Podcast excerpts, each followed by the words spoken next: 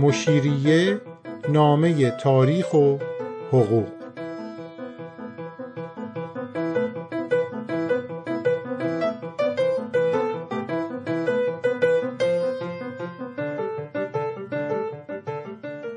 قسمت هشتم از فصل سوم. این دفتر حکایت آغاز اعزام محصل به اروپا. تا اینجا کار دیدیم که همه محصلین سر و سامون گرفتن. زبان انگلیسیشون هم خیلی خوب شده بود. به زندگی در انگلستان هم عادت کرده بودن. اما هزینه های دانشگاه همچنان خیلی زیاد بود. پس نیاز داشتن که دولت دوباره کمک کنه. از کی کمک بگیرن؟ از دولت ایران؟ دولت ایران که انگار نه انگار. این پنج محصل رو به امان خدا رها کرده. البته بهتره بگیم شش محصل چون حاجی بابام بود. دولت ایران و عباس میرزا ظاهرا نگران هزینه ها نبودن. حتما می‌گفتن انگلیسی ها یه جوری حلش می‌کنن. همونطور که قبلا لورد کسل ری پول داد و اونا تونستن به تحصیلشون ادامه بدن. اما دولت ایران و عباس میرزا فکر نکردن که چقدر این مسئله می‌تونه آسیب زننده و خطرناک باشه. و ای کاش این مخارج رو می‌دادن که این پنج محصل و خود عباس میرزا زیر دین انگلیسیا نباشه. خب دیگه وضعیت ایران در اون زمان اینطوری بود. و قبلا هم گفتم اینطوری نمیشه مدرنیته و تجدد و وارد ایران کرد. این راهش نبود که بی برنامه بی حساب کتاب همینطور به امان خدا رها شده توکل به خدا میریم جلو ببینیم چی میشه. حالا یه طوری انگلیسی ها حلش می‌کنن پیش رفته دارسی دوباره در می 1818 یه نامه به وزارت امور خارجه نوشت. گفت که بابا جان بودجه قبلی هم تموم شده. ما نیاز به پول داریم تا هزینه های ادامه تحصیل این محصلین رو پرداخت کنیم عجیب و جالب اینه که لورد کسل ری وزیر امور خارجه خیلی راحت تر از قبل دوباره یه بودجه رو تعیین کرد در واقع نمی‌خواست کار رو نیمه تموم بذاره به همین خاطر ظرف چند هفته مبلغ 800 پوند به دارسی پرداخت. این 800 پوند به پول امروزی میشه 100 هزار دلار. و مثل سابق دارسی سرپرست اونا باقی موند. قرار شد این 800 پوند رو تقسیم کنه بین اونا تا اونا بتونن تحصیلاتشون رو ادامه بدن. حالا بیایم ببینیم چرا این پول بدون گیر و گرفتاری پرداخت شد. چه اتفاقی افتاده بود؟ پشت پرده چه خبره؟ به احتمال 100 درصد به خاطر این نبود که دارسی نامه نوشت. قبلا هم گفتیم دارسی رو کسی تحویل نمی گرفت بنابراین باید دنبال دلایل دیگه بگردیم. نکته اولی که باید بهش توجه کنیم اینه که لورد کسل ری ظاهرا به این نتیجه رسیده بود که تحصیل این جوونا یه جورایی به نفع انگلستانه. پس سرمایه گذاری روی اونا به هدر نمیره. در آینده ما می‌تونیم از طریق نفوذی که تو ایران پیدا می‌کنیم این هزینه ها رو به نوعی جبران کنیم. اما مهمتر از اون پشتیبانی و حمایت و کمکی بود و سفارشی بود که سرگو می‌کرد از اونا. چند ماه قبل از نامنگاری های کلونل دارسی سرگو به آقای پلانتا یه نامه نوشت در وزارت خارجه. اینطور گفت. من تایید می کنم که ایرانیان برای نیل به پیشرفت بسیار کوشیدند و این کوشش را چنان جدی یافتم که به زعم من تا یکی دو سال دیگر تحصیلات خود را به پایان می رسانند. بنابراین بازگرداندن آنان به دلیل اختلاف جزئی که ممکن است بر اثر کمی طولانی تر شدن اقامتشان رخ دهد جای افسوس خواهد بود یعنی آقا جون یکی دو سال دیگه تحمل کنیم تحصیلاتشون تموم میشه برمیگردن این اختلافات جزئی هم مهم نیست. نام نگاری های سرگو نتیجه داد و لورد کسل ری قبول کرد. بنابراین محصلین دیگه نگران هزینه های تحصیلشون نبودن. با خیال راحت درس و مشقشون رو ادامه دادن و این خب قدم بزرگی بود. در مورد هزینه ها بذارین یه پرانتز اینجا باز کنم و بگم که همونطور که یادتونه میرزا ساله برای سال اول و خرج سفر 1200 پوند داد که می‌شد 150 هزار دلار امروز. اما نایل گرین اومده حساب کتاب کرده گفته که روزی که این محصلین داشتن به تبریز برمیگشتن دولت انگلستان یه چیزی حدود 4200 پوند برای این محصلین هزینه کرده تا اون تاریخ. که میشه 520 هزار دلار امروز. که این پولو باید دولت ایران می‌داد که نداده. اما سردنیس رایت جور دیگه ای حساب کتاب کرده به نتیجه دیگه ای رسیده. یعنی یه اختلافی وجود داره. تو کتابش میگه که حق و زحمه که برای آقای دارسی در نظر گرفتن دو هزار پوند بوده. یعنی چل هزار دلار امروزی. که پول زیادیه. این در صورتیه که نایل گرین می‌گفت آقای دارسی از جیبش هم خرج کرده.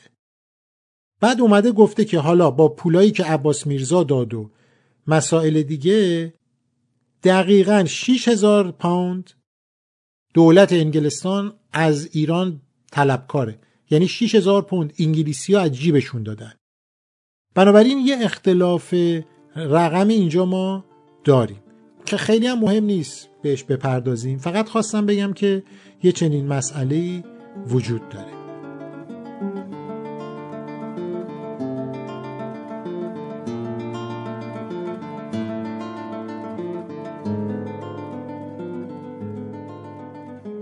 خب حالا برگردیم سراغ محصلین ببینیم که چه کار دارن می‌کنن الان. بذارین با استاد محمد علی چخماخساز شروع کنیم. که آدم منحصر به فرد و خیلی خیلی جالبیه. همونطور که قبلا هم گفتم شخصا خیلی دوستش دارم و بهش علاقه مندم به دلیل اتفاقاتی که تو زندگیش افتاده و مسیری که طی کرده. یادمون هست استاد محمد علی در تبریز یه استادکار بود. بهش می‌گفتن استاد. یه اوستا بود. اهل قلم نبود یعنی میرزا بهش نمی‌گفتن. میرزا ساله اونو انتخابش کرد. چون می‌دونست آدم قابلیه. و قرار بود بیاد لندن قفل و کلید سازی یاد بگیره. شمشیر و تفنگ سازی یاد بگیره. قرار بود که در انگلستان دستگاه های مدرن رو ببینه ببینه که چطور کار می‌کنن و اونا رو وارد ایران بکنه و در ایران این کارخونه ها و این نوع تفنگ و شمشیرسازی رو رواج بده. اون امایلی که وارد شدن خیلی سختی کشید. در واقع به امان خدا رها شده بود. مثل بقیه اون میرزاها سر و زبون و دست و پادار نبود. مدام پیش میرزا ساله می‌رفت شکایت می‌کرد. اگه موافق باشین یه چند تا جمله از خاطرات میرزا ساله رو بخونیم تا متوجه بشیم وضعیت استاد محمد علی در همون ماهای اولی که وارد لندن شدن چطور بود. استاد محمد علی از من پرسید مرا چه لازم است که کنم؟ گفتم حال در منزل خود آرام گیر که حکمی از دولت انگلیس به قلونل خان برسد و تو را به یکی از دستگاه و کارخانه پادشاهی بفرستد. مدت 29 روز وامانده شده بود. یه جای دیگه میگه مثل استاد محمد علی است. از روزی که آمده است الالحال در این منزل خوابیده است. او را به هیچ دستگاهی نفرستاده است. اگر خود محمد علی به جایی و کارخانه ای رفته است و کاری کرده است کرده. و الا احدی او را بر سر کار نخواهد گذاشت. در نهایت می نویسه مدت 20 ماه هست یعنی یک سال و هشت ماه است. که محمد علی را بر سر کاری نگذارده و حال و شب و روز او گریه و زاری از بیکاری است. بعد از اینکه هیچ کس او را بر سر کاری نگذارده خود به دکاکین استادان رفته کار می‌کند. یعنی رفته در مغازه ها گفته آقا یه کاری به من بدین.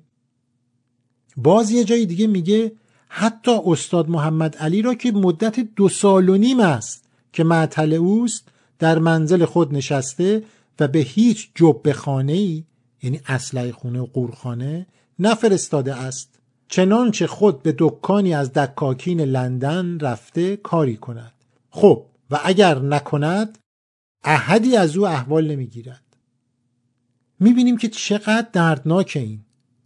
حتی این دوستانش که میرزان بودن با همدیگه از تبریز حرکت کرده بودن. تو تبریز همدیگه رو میشناختن. حالی از اون نمیپرسیدن. جز میرزا ساله. تحویلش هم نمی‌گرفتن. میرزا ساله که مثل یه پادو باش برخورد می‌کرد. فقط دلش میسوخت اما کاری براش نمی‌کرد. با اون همه آشنا و رفیق و آدمای گندهی که در لندن میشناخت میرزا ساله و بقیه رفقا هیچ قدمی و هیچ کمکی به محمد علی چخماخساز نکردن. اونو از خودشون پایین تر می‌دونستن. استاد محمد علی هم دید که خب اینطوری که نمیشه. فهمید که آقا جون من کسی به داد تو نمی‌رسه. اگه می‌خوای کاری بکنی خودت پاشو یه کاری برای خودت بکن. چون می‌دونست اگه برگرده ایران و چیزی یاد نگیره تازه عباس میرزا و دیگران تنبیهش هم می‌کنن. از وقتی که از ایران خارج شد آرزو داشت که یاد بگیره تفنگ و شمشیر بسازه. زبان انگلیسیش هم خوب شد. چطوری؟ با معاشرت با مردم. یه کمی هم پیش بقیه محصلین اگه فرصتش می‌شد تو کلاس های انگلیسی اونام شرکت می‌کرد. خلاصه این در و اون در زد. زبانش رو پیشرفت داد. فرصت یه دوره کارآموزی هم براش فراهم شد. این نوع کارآموزی نسبت به دوره های آموزشی نظامی و پزشکی خیلی کم هزینه بود. برنامه ریزیش هم ساده تر بود. فقط کافی بود که یک کارگاه توفنگسازی یا شمشیرسازی استاد محمد علی رو به عنوان کارآموز بپذیره. حالا حقوقم نمی‌داد مهم نبود. مهم این بود که استاد محمد علی وارد یکی از این کارخونه ها بشه. در نتیجه بنابر گزارش هایی که هست محمد علی تا سال 1817 در بهترین کارگاه هایی که در لندن وجود داشت در حرفه خودش داشت پیشرفت می‌کرد. اینو گزارش ها میگن. یکی از کارگاه هایی که قبول کرد استاد محمد علی اونجا کارآموزی کنه کارگاه جیمز ویلکینسون و پسرانه. شاید اسمشو شنیده باشین. الان این کارخونه تیغ ریشتراشی تولید می‌کنه. خیلی هم معروفه. در اون زمان به عنوان تفنگساز سلطنتی معروف بود. این کمپانی از پادشاه انگلستان لقب تفنگساز شاهنشاه رو گرفته بود. و اسلحه ساز مخصوص کمپانی هند شرقی بود. شما ببینید چه کارگاه بزرگی باید باشه. ما نمی‌دونیم چطور استاد محمد علی وارد این کارخونه شده. اما می‌دونیم که تا 1817 توی این کارخونه دیگه جزو بهترینا بود. هدف عباس میرزا این بود که استاد محمد علی بره لندن تفنگ سازی یاد بگیره. یاد بگیره که چطور ارتش ایران می‌تونه اسلحه هایی که و تفنگایی که نیاز داره رو خودش بسازه. و این اسلحه ها چنان امکاناتی داشته باشه که بتونه با سلاحهای روسی برابری کنه. سرباز ایرانی بتونه با اسلحه شلیک کنه که سرباز روسی داره شلیک می‌کنه. با این توصیفات استاد محمد علی که آهنگری هم خوب بلد بود درست تو جای مناسب قرار گرفت.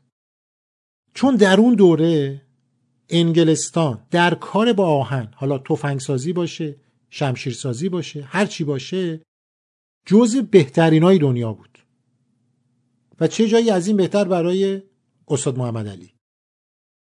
بنابراین محمد علی در کارگاه ویلکینسون شیوه های جدید تفنگسازی رو یاد گرفت. تفنگایی که کمپانی هند شرقی استفاده می‌کرد. ارتش انگلستان استفاده می‌کرد و با این اسلحه ها بود که دنیا رو تغییر داده بودن مستعمرات جدید ایجاد کرده بودن. کمپانی هند شرقی با این اسلحه ها هندوستان رو گرفته بود.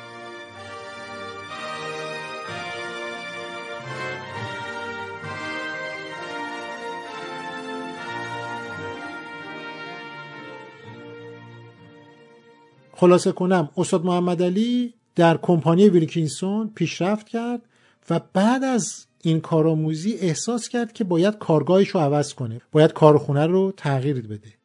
جایی بره که ماشینالات می‌سازن ماشینالات مدر جدید. بهترین جا در کل انگلستان کارگاه الکساندر گلووی بود.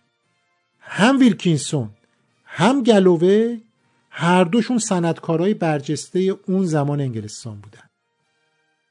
وقتی کتابچه راهنمای مشاغل لندن رو در همون دوران باز می‌کنیم و ورق می‌زنیم می‌بینیم که جلوی اسم الکساندر گلووی عنوان ماشینساز و مهندس ثبت شده.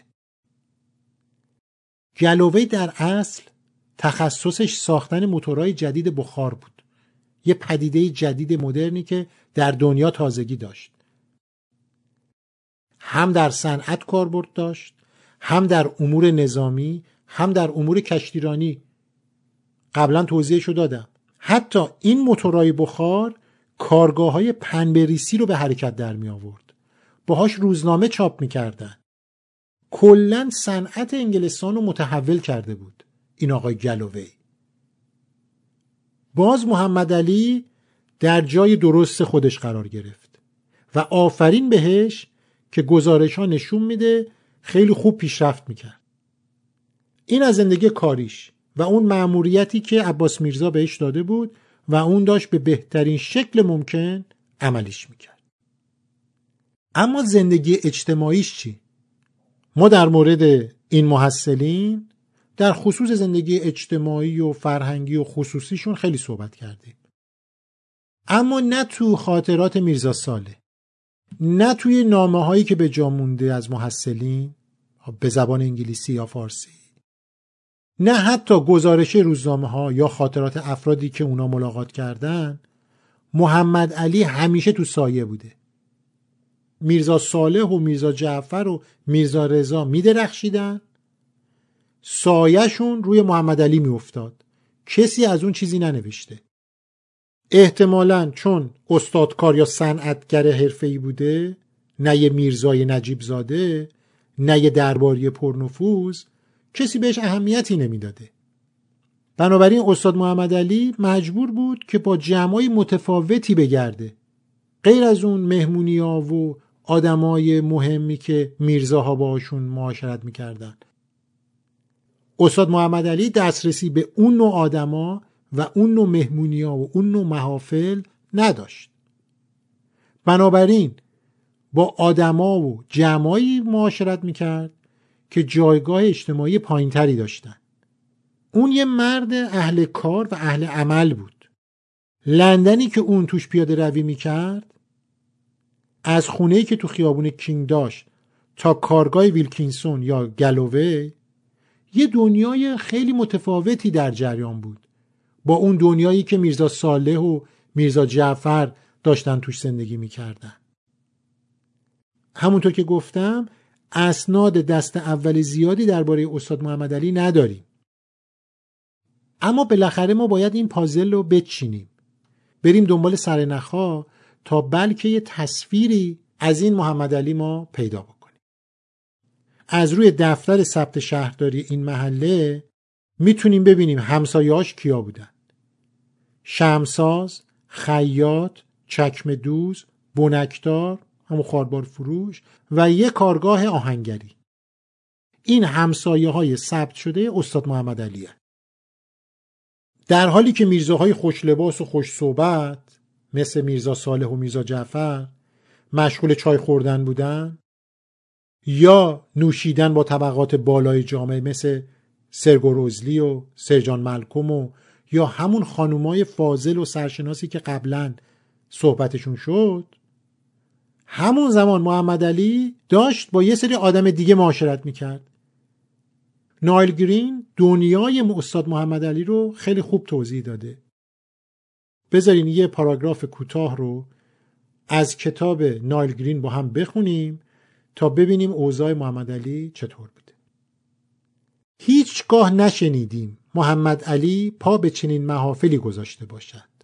در حالی که دیگر محصلان شبها به تماشای تئاتر می رفتند برای محمد علی هم مثل دیگر ساکنان منطقه کارگری کاونت گاردنز نزدیکتر اینجا به تماشاخانه سلطنتی میدانگاه و بازارچه بیرون خانهش در خیابان کینگ بود. چه بسا؟ محمد علی اوقات فراغت خود را با همکارانش در این دست محیط های تفریحی و میخانه های کارگری گذرانده و چه بسا در همین نقطه ها دوستی کردن با انگلیسی ها را یاد گرفته باشد. با این همه تاریخ طبقه کارگر همواره چیزی بیش از میگساری و مشزنی بوده است. آن سالها شاهد پیدایش افرادگرایی در طبقه کارگر لندن هستیم.